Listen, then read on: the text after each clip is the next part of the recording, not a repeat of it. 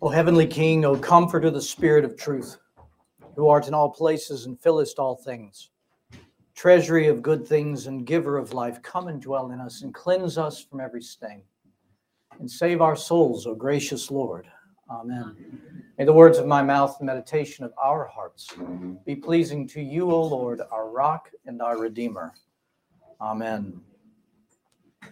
Just very briefly as we get started today, you know, when we began this journey in this series called The Kingdom of God is Near to Us, Father, both Father James and I both said that he and I were going to take a very parallel journey. And we were both interested, even as we discussed doing this series, how those parallels would intersect and illuminate one another and help each of us, as well as all of you, through everything that our Lord was trying to show us and everything that Father James has been sharing about the theologies of creation and recreation. And everything that that points to is what our existence in Christ is to truly be. And as I've been coming back around, it's looking and embracing all of that things. And I feel like my role is keep just pushing us towards Christ. Show us how very practically all the things that God is revealing to us we can keep stepping towards Christ to begin experiencing in our in our lives. I think we're going to find that today is no different than that in the way that this journey is is taking us. And you know, just reminding you of the purpose of this journey, as we said in the very beginning, it's to get out of experiencing Christ and everything that he offers in his salvation and his kingdom as that two-story distant universe that what's needing to happen in each one of our lives. There are things in our hearts that have to be healed to see what we've been talking about. And that's what we're going to look at today. There are things, there are different clutters in our lives that are keeping us from the experience of all that our Lord has been sharing with us throughout this journey. That God wants to exponentially lessen this distance of the experience of Him in the most mundane things in our lives. And again, like we've always said, not just in the religious activities, that should be, but even beyond now, to take the experience of the kingdom of God collectively that we have in this place where heaven and earth join together with no distance, and to take it and that begin to manifest and have its way in the most common things that we do in our lives. You know, another way to look at a two story existence collapsing into a one story, I want to put a different sentiment on that because we've said that a number of times. But I want to give you something else. And to get this, I'm going to ask you a number of questions that I, they're to be considered because I want you thinking about the answers to these questions so that maybe we have another way to look at what our Lord is, is trying to show us. So here, here's just a flurry of questions I'm going to roll at you. As you live and go about your day, do you feel like everything that you see and experience with your senses? Okay, God gave us the senses and we experience everything in this life, no question, with the senses that physical world all around us is your experience typically think about this is the physical experience of all of our senses with the physical realities pretty much sum up our existence on a day-to-day basis. That that's all there is when we're doing the most think about it in the most mundane activities whether it is your job i don't call it jobs are important but they're mundane so to speak. They're repetitive. We're going through life doing things. We're vacuuming the house. We're doing the laundry. We're cooking. We're cleaning. We're feeding. We're doing all of these things parents do for their children and husbands and wives do and individuals do.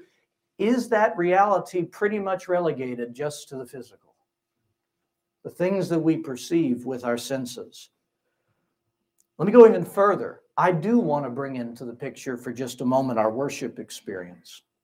When you enter into that narthex, the moment you enter into that narthex and you see the icons and you see the crucifix and you see the candles lit for prayer illuminating in those places, and then when you enter into the nave and everything opens up to you, and you see the icons again, and you see the altar that is slightly elevated, and you see the incredible beauty of the gold of the crucifix and the tabernacle and the, the flame of the candles and the candle stands, not only illuminating things, but telling us something about God.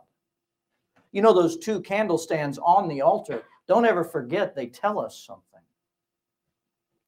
There's light coming from those two candles.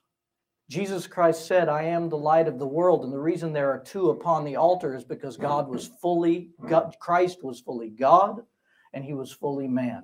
Even those things communicate. But when you see all of this, and when even you see the physical incense rising up and you see the vestments, and in the liturgy, we see the gospel literally, physically play out in our lives. My question to you is this Is that all we see? The physical, the beauty of the physical gold the gospel book coming forth, the beauty of the gospel book coming forth. Is this our perception of all that there is? So, in our lives, in the daily round, in the liturgy, does the physical truly seem to be the bulk of what our experience is? That's the question. And it's one not just to consider in this room, even if I ask the questions, it's one to go and think about beyond this time that we have together. And I think it's a, it's very important to do so because I think our answer collectively, including the one who's talking right now, is perhaps yes mixed with too much no. Yes, we, excuse me, I should say too much yes mixed with no. That too much of our existence feels confined to all that we can see and touch and smell and be around with our senses. And our Lord so lovingly wants to shift that balance to shift over to where all of a sudden all of these physical things created and manifest and the things that are around us and with these senses that we've been given that a one dimensional universe that we're so used to living on a daily basis all of a sudden opens up and takes our breath away because it's really three dimensional that there's something beyond everything that we can see everything that we can touch and smell and God wants to use absolutely every bit of it to reveal things to us, both about Himself and about His kingdom. Are you getting the picture? It's where we need to be stretched.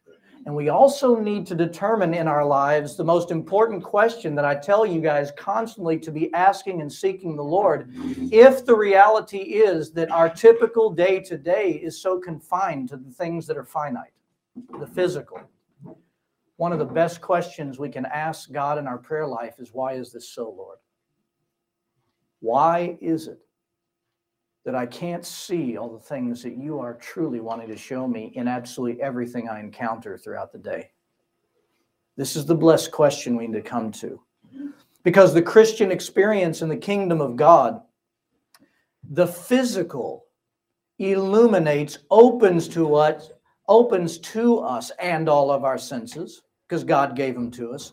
It is the physical things that open us to the fullness of the more true reality that's around us at every given moment. Scripture has is chock full of talking about how every physical thing in creation declares something of God and his kingdom all through holy scripture. Even St. Paul said in Romans chapter 1, listen to what he wrote and taught to the church in Rome. For the wrath of God is revealed from heaven against all ungodliness and unrighteousness of men, who suppress the truth in unrighteousness, because what may be known of God is manifest in them. For God has shown it to them. Listen to this. For since the creation of the world, his invisible attributes are clearly seen, being understood by the things that are made even his eternal power and Godhead. What's he saying? St. Paul is saying, Don't you understand that even when creation was created, God created it so that man could enjoy him through it, so that man could see him, so that God had many ways to reveal himself to his precious creation through all that he had created. Listen to those words again. For since the creation of the world, his invisible attributes are clearly seen being understood by or through the things that are made, even his eternal power and Godhead. He created everything to show himself to us. We have a God who is totally and has always been since the creation of all things invested in one thing know me. I want my creation to know me because I know by knowing me, my creation is truly what I created them to be. This is what he's speaking. Listen to the words of the psalmist in Psalm 19. The heavens, he's talking about the stars, everything we can see. The heavens declare the glory of God, and the firmament shows his handiwork. Day to day utters speech, and night unto night reveals knowledge. There is no speech nor language where their voice is not heard. Their sound has gone out through all the earth, and their words to the end of the world. Mm. I want to read to you four fathers who spoke about what I just read to you. I'm going to read you just consecutively. Four fathers who talk about how God is revealed through all of the physical. There is much more to be seen, to be comprehended, to be drawn towards God by everything we see and experience throughout each day. The first one is this Saint Theodoret of Syr. He said, If you observe a most mighty and magnificent building, you admire the builder. And if you see a skillfully and beautifully designed ship, your mind thinks of the shipwright.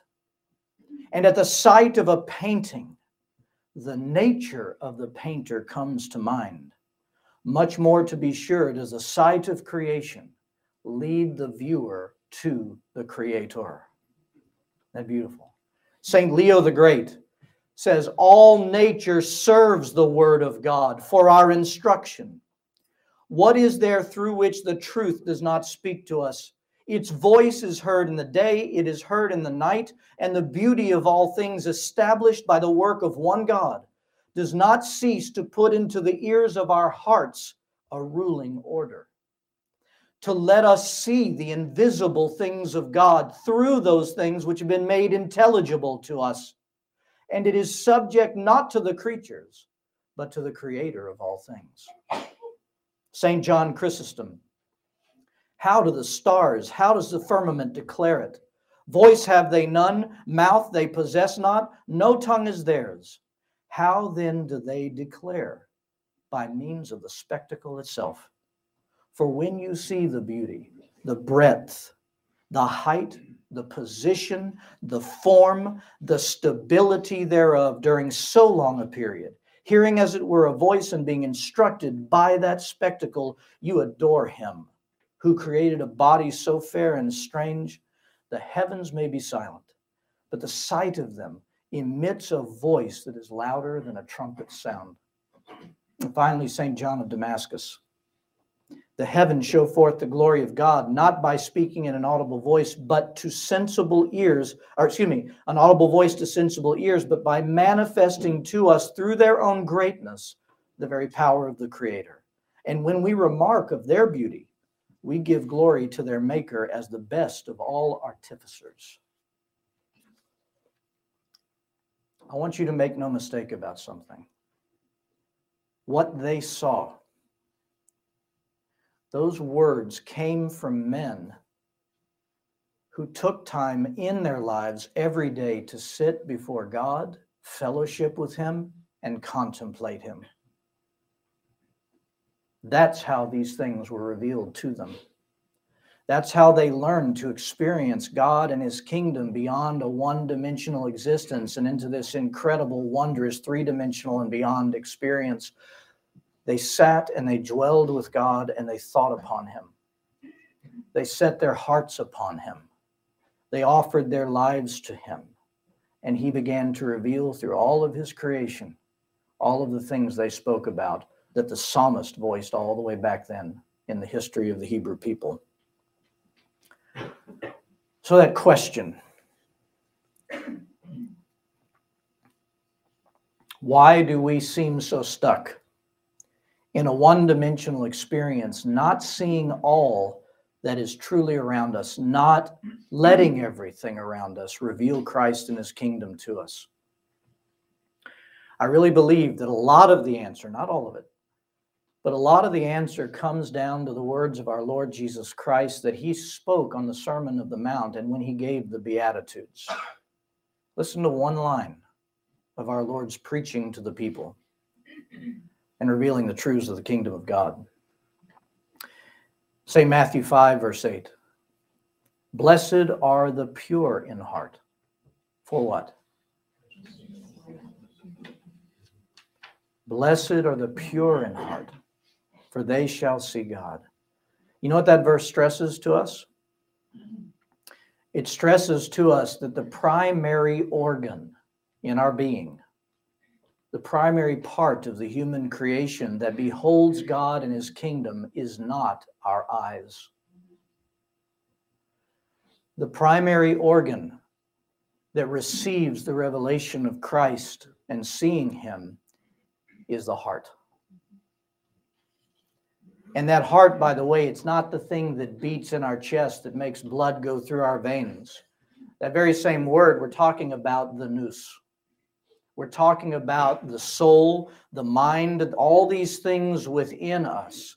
This is what we're talking about. Blessed are the pure there. The nous, the soul, the fountain. Some of the fathers call the nous the fountain and throne of our thoughts. And I think that's beautiful. Our thoughts being enthroned within us, you see, in the nous. The place from which comes our affections our desires. Right? Jesus said, Most blessed are those that are pure there. Most blessed. This word blessed, I can't, even I have taught on that word so many times, and I'll still live in eternity trying to figure out the depth of blessed that Jesus says. Most blessed are those of the pure in heart, for they will see God. When the heart becomes pure and pure over time, that's when the wonder opens up to us. And by the way, it's by Christ's handiwork all along that he's purifying our hearts, but we have a part relationally to play in this in seeking him to show us where it's filthy, where it's dirty, where it's smudged. So that as he reveals, we give the things he revealed to the healer, and all of a sudden we see more clearly than we did the day before. And we see more of the kingdom of God and more of Christ in the most mundane things in our lives by those things. Let me give you another example. One of the, one thought came to my mind. You know, most of y'all who have known us for quite a while know that my wife's family lives in eastern Tennessee, and one of our favorite places to go with that family, with my wife's parents and her brother, is to go to the border of North Carolina and eastern Tennessee in those beautiful mountains. And we get a cabin there. And when I was thinking about blessed are the pure in heart, for they shall see God, and everything that those previous fathers that I read that they said they saw in creation, my mind went to the cabin. Now, this isn't a perfect example, but follow me. I think you'll get you'll get the parallel. So I want you to picture a cabin out in those woods. Now, outside of that cabin, now some of you go to different places. It doesn't mean you don't have to experience Eastern Tennessee with me, but you go to places of beauty where there's beauty in creation. I want you to picture that and you're in a cabin. Now let's pretend you're inside the cabin, but there are no doors. So don't play around be saying I can go out the door and see the creation. Just follow me for a second, okay? And there are windows that should allow us to see the beauty all around us. However, there's a problem. I'm sitting inside, and every one of those windows, I can't see anything outside because it's smudged with dirt and filth that needs to be cleaned off.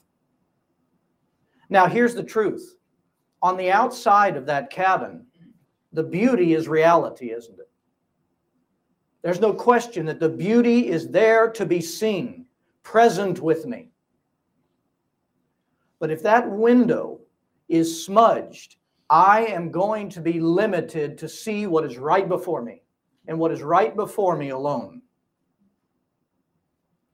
But if I take time and diligence to clean and repair that window.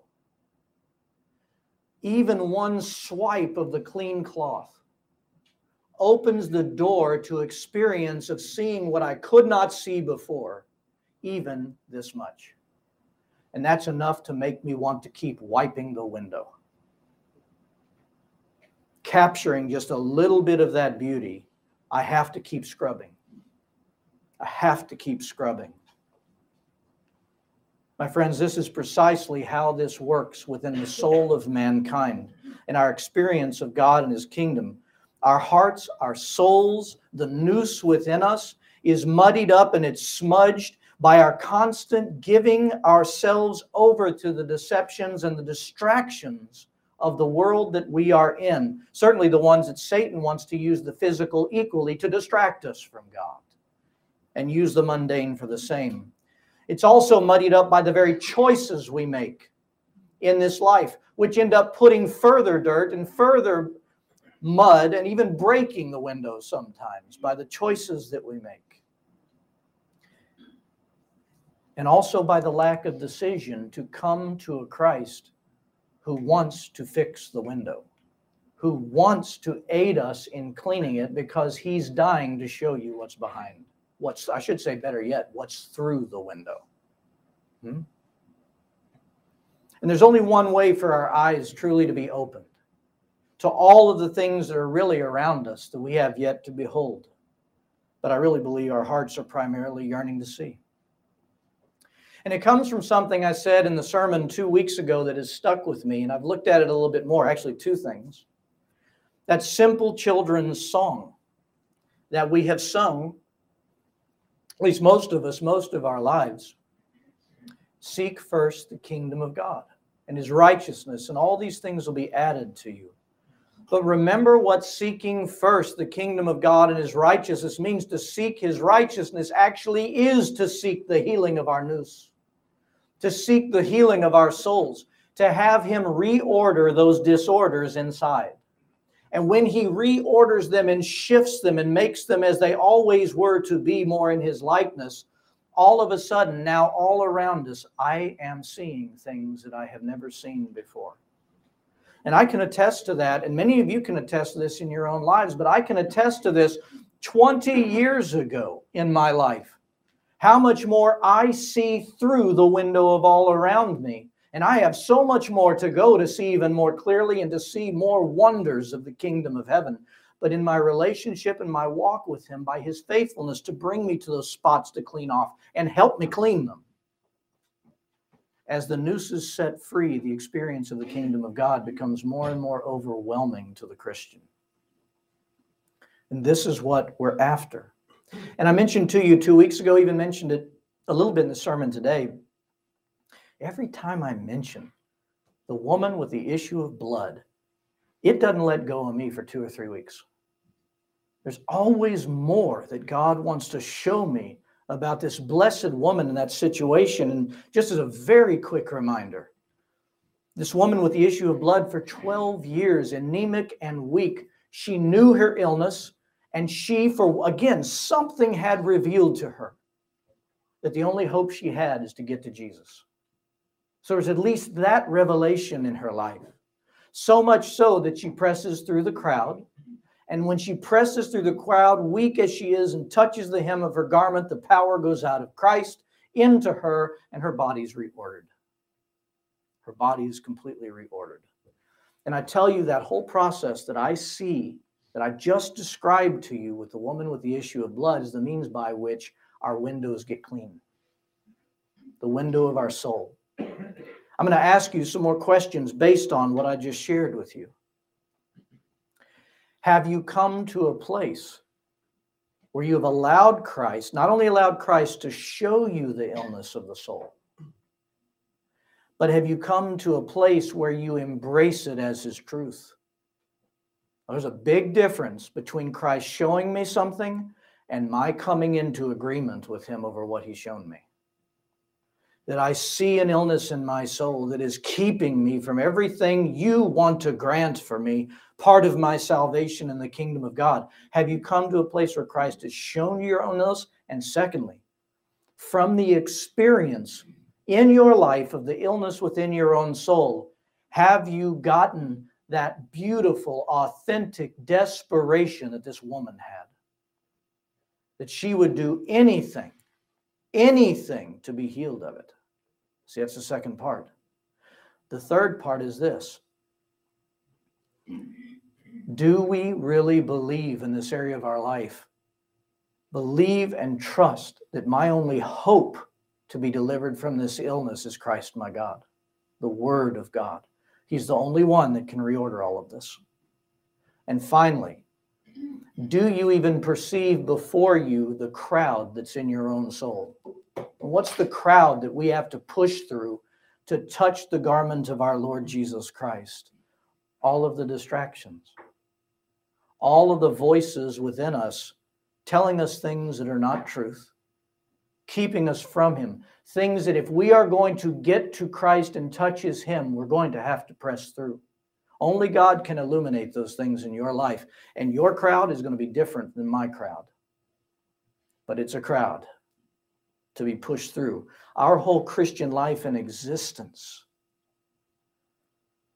the way to the nous being cleaned and all things becoming clear, and the window opening up to where I can now see things I could never see before and experience things I could never experience before, is going to come through that process for each one of us. Where our souls can perceive things we've never been able to before. You know, in Advent, and what does that look like, by the way? When our Lord begins, when we have that cleansing done to the windows of our soul, we begin to see things clearly. Every year in Advent, another one of my meditations, and you'll remember this if you've been here for a number of years, because every now and again I'll mention it actually on the first Mass of Christmas. One of the most beautiful scenes where God's creation, human creation, all they're seeing is the physical, and then all of a sudden they're not just seeing the physical occurs around this time. And as the shepherds then were out in their field by night, watching their sheep, listen to that gospel reading from St. Luke in chapter 2. Now there were in the same country shepherds living out in the fields, keeping watch over their flock by night, and behold, an angel of the Lord stood before them, and the glory of the Lord shone around them, and they were greatly afraid. Then the angel said to them, Do not be afraid. Behold, I bring you good tidings of great joy, which shall be to all the people. For there is born to you this day in the, in the city of David a Savior, who is Christ the Lord and this will be the sign to you. You will find a babe wrapped in swaddling clothes lying in a manger. Now listen to what happens. It keeps happening, it keeps going further. Suddenly, there was with the one angel a multitude of the heavenly hosts praising God, saying, Glory to God in the highest, and on earth peace, good will. I want you to see the progression for these blessed shepherds. Initially, before the angel came, it was at night with their flocks. What did they see? What did they perceive? What things would they perceive with their senses? Stars. Maybe some clouds. Moon. Huh? Moon. The moon. Cold. They would perceive the cold. Darkness. Darkness. And yet, all around them, the terrain, to the best that they could see it at that point you know, Israel is a very mountainous mountainous region. There's a lot of hills in that area near Bethlehem. They could have seen some of that by night. All of those physical things. But let me ask you a question. At that same time, while they're seeing all those physical things, is that all that there really was? Obviously not. Obviously not. The incarnation had come. And the first thing that happens is an angel appears to them in the midst of all the physical. And not only that, with the angel, did you hear it? The glory of God shone all around them. Well, they're not just seeing the moon and the stars and the clouds and the land and the fire if they had one. They're seeing a whole lot more. And that wasn't even all that was around them. Then they go further and all of a sudden, it's it's really as if the way that I keep thinking, I've expressed this before, but I love this picture. It, it's meaningful to me.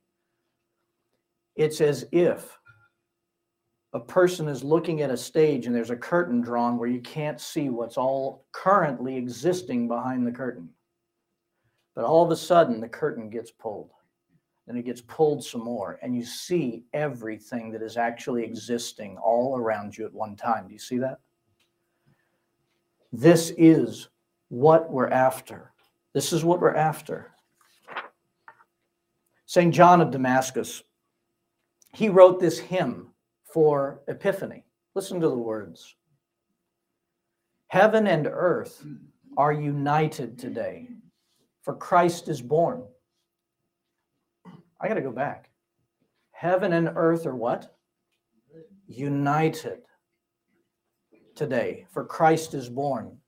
Today, God has come upon earth and humankind gone up to heaven. Today, for the sake of humankind, the invisible one is seen in the flesh. Therefore, let us glorify him and cry aloud, Glory to God in the highest, and on earth peace bestowed by your coming, Savior. Glory to you. Today in Bethlehem, I hear the angels. Glory to God in the highest. Glory to him whose good pleasure it was that there be peace on earth. The virgin is now more spacious than the heavens. Light has shone on those in darkness, exalting the lowly who sing like the angels, glory to God in the highest. And listen to this what lyrics the Holy Spirit gave him about this. Beholding Adam, who was in God's image and likeness, fallen through transgression. Jesus, seeing Adam like that, Jesus bowed the heavens and came down. Do you get that image?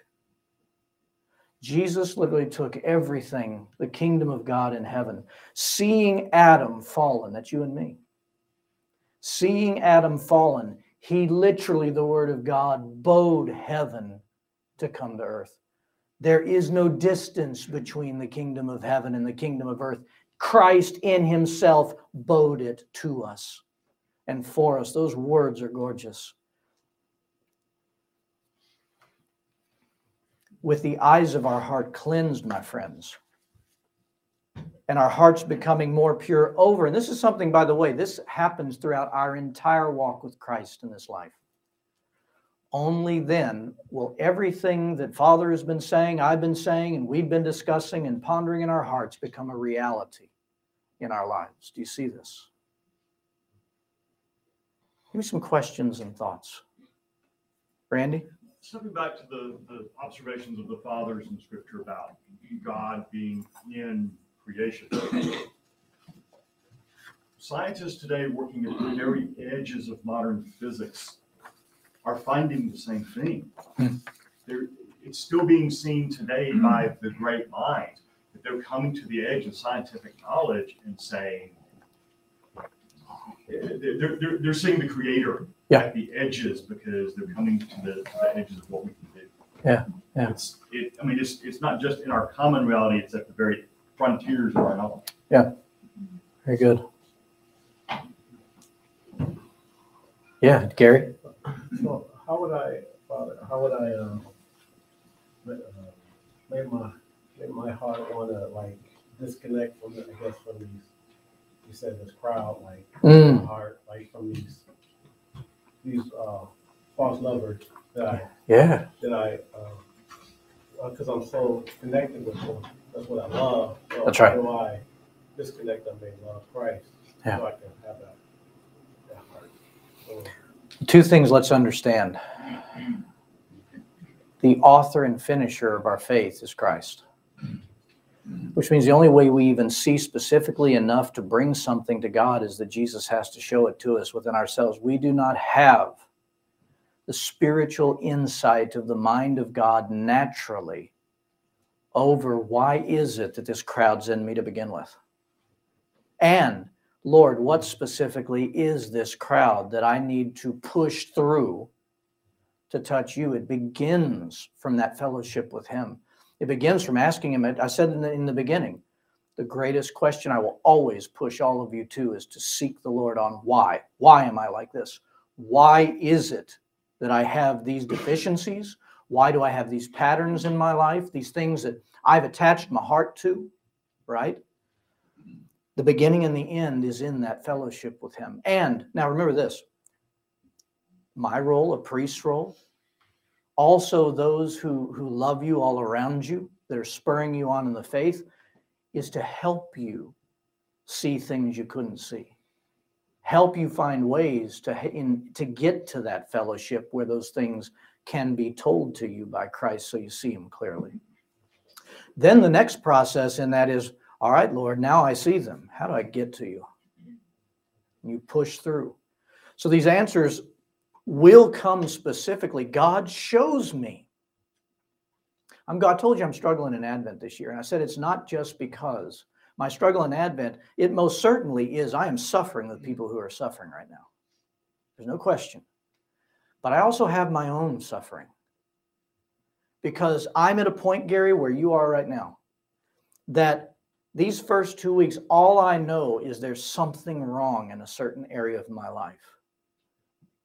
But I've not had illuminated to me yet what is it specifically and how, Lord, do I bring it to you? But I know it's there. I've got the discomfort and the pain within me, like you're feeling.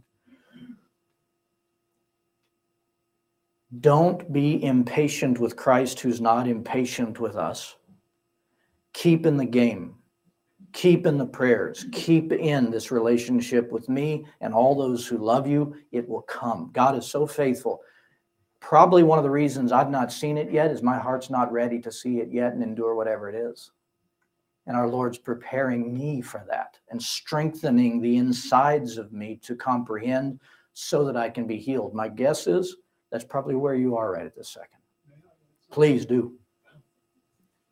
Based on what you just said, sometimes some of us get a delayed answer because we need to learn to be persistent in the practice of the faith while we wade through the valley of the shadow of death. Good. I was certainly one of those. And I had situations where I asked God for something, and for years there was nothing. For years. And I look back now and I know that I needed to be, I was too lax with myself, too soft with myself, and I personally needed that kind of delay. So I'm not saying that's your case, but there is a lesson to be learned even in that, that opens our eyes to God. And so we need to be open to that. That's why we have said here from the beginning, we, we need to take what we learned here and let it germinate. The whole of the faith is like this. We must let it germinate. Sometimes it'll be years before things will, lights will go on. Yeah. Oh, I remember something somebody said to me 25 years ago, and I finally got it. You know, and, and then the whole vista of God opens up to us. Uh, God is not not on a time scan. He's not in a chronological fix like we are. In eternity, and we're entering into eternity, so we have to let time go. Yeah, yeah. Be patient and wait. So You know, the intricacies of your soul, my soul, all souls, we can't fathom the intricacies that Christ sees. And that's what it, it, that's, that's abs, all the waiting you're hearing about. It's really waiting upon Christ, who is faithful and he will reveal it. He will reveal it in time. Hold on for dear life. Sometimes it feels like that, doesn't it, Gary? Yeah. I think, um, Father, that I have to remind myself and remind friends of mine as well, that it's on God's time schedule, not mine. We can't demand. Yeah. We ask Yeah. to follow and be patient. Yeah. Because he has a schedule, and unfortunately, we don't know what it is. Yeah. We just have to be patient.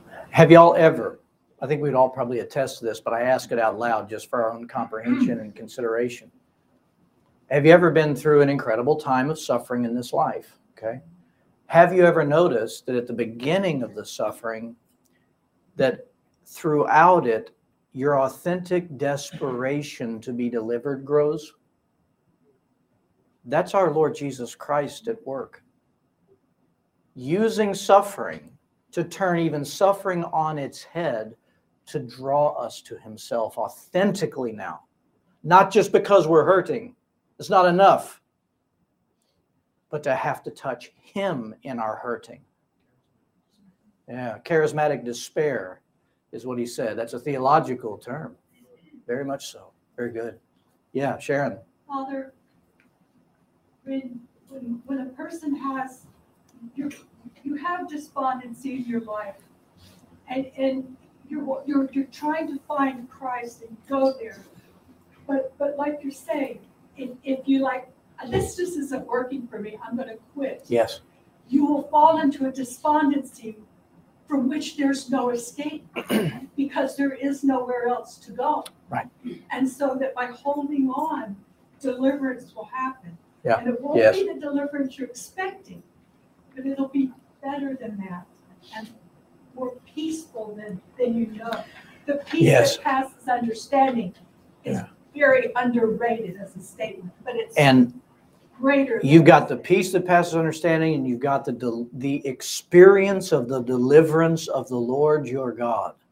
You know, you, when you were talking about that, the despondency and and the choice to to hang on, my mind always goes to Job. Remember that series we did, God in the midst of our suffering, that we went through all of that with Job? Job's elongated and incredible suffering. Again, it's just that same thing. That the, the thing that Job never did was abandon God and the hope of God. And even when he was, there were fractures in that faith starting to happen towards the end after all that he'd been through. He still stayed on that dance floor, right? He still hung on for dear life and he experienced the absolute redemption and deliverance of God out of the suffering. We experience that by hanging on, by that, that great holy patience that only comes from grace, only possible by his own. Gr- we can't even hang on to Jesus without Jesus. You know? It's true. You can't, you can't cook a, a brisket in a microwave. Lord have mercy, no.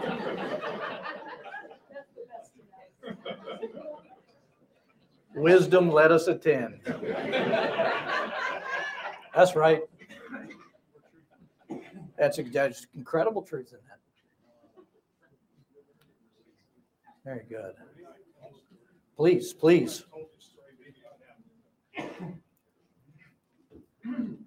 Years, ago, based on what we just discussed, years ago at St. Benedict's, uh, we had a lull uh, in terms of the growth of the parish. And for over three years, we did not have a single visitor to the parish. Three years. Everywhere else, Orthodoxy was booming.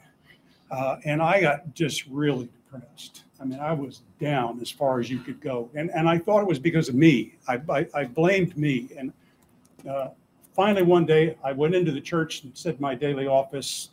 Uh, and I, at the end of the office, I walked up to the altar and I had it out with God. God and I've had it out a few times. I've always lost, I must assure you. Uh, but uh, that's okay. Uh, that's a nice thing about the Job story is the fathers tell us it's a good thing because Job was willing to stay in there and be persistent with God, even though his basic premise was wrong.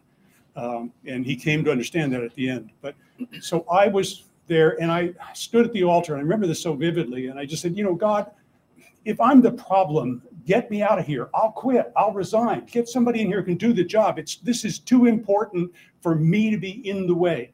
Tell me what to do. And there was a long silence. I called I called God, this part of God, the great silence. Because you, you beg and you plead and you do all kinds of things, and there's just nothing. So I was standing there and I waited and waited, and all of a sudden, a little voice within inside me said, Do you remember what Ignatius Loyola said to do in desolation? And I said, Yes. And then I reiterated the three points persist or, or be patient, increase your devotions slightly, and persist in patience and persist in prayer. Those three things. And, and I, I said them out loud. And inside my the voice said, Well.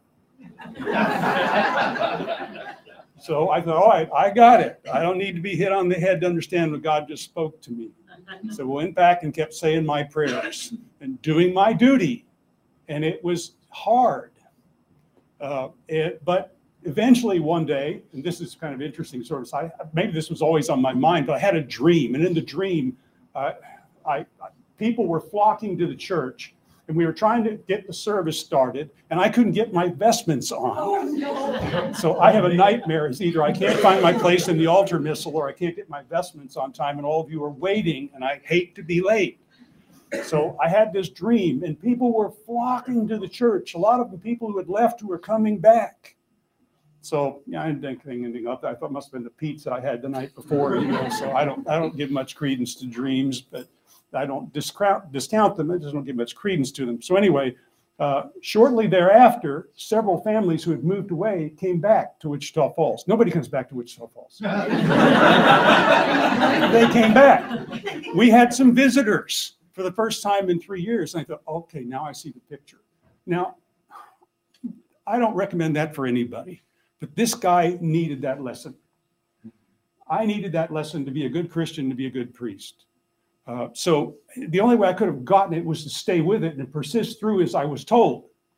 But I was lax and lazy. You know, the Irish, they're all lazy. Uh, so I, I just didn't want, wanted it all handed to me on a platter, which I would not have been able to handle.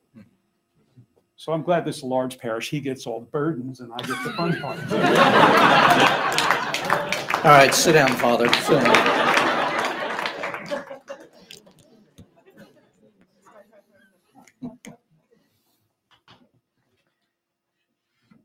All this talk is really a, a unity. Uh, We're all on this journey, guys. And I've been watching and, and in my meetings with you, you know, as, as you've come and met with me and shared things, I'm, I'm blessed by the journey. But I'm going to tell you, there is, uh, I, there is a desperation in me um, a voice years ago, but again, we talk about desperations continuing when they go unfulfilled. And, and my desperation is to have the existence of the fathers that I read to you, but, but to have that existence amongst us all. That this parish, all of a sudden, the windows go clean and we can see what's really around us all the time. That, that would bring me um, immense joy that we are all experiencing truly what Christ has bowed the heavens to let us experience. Let's stand.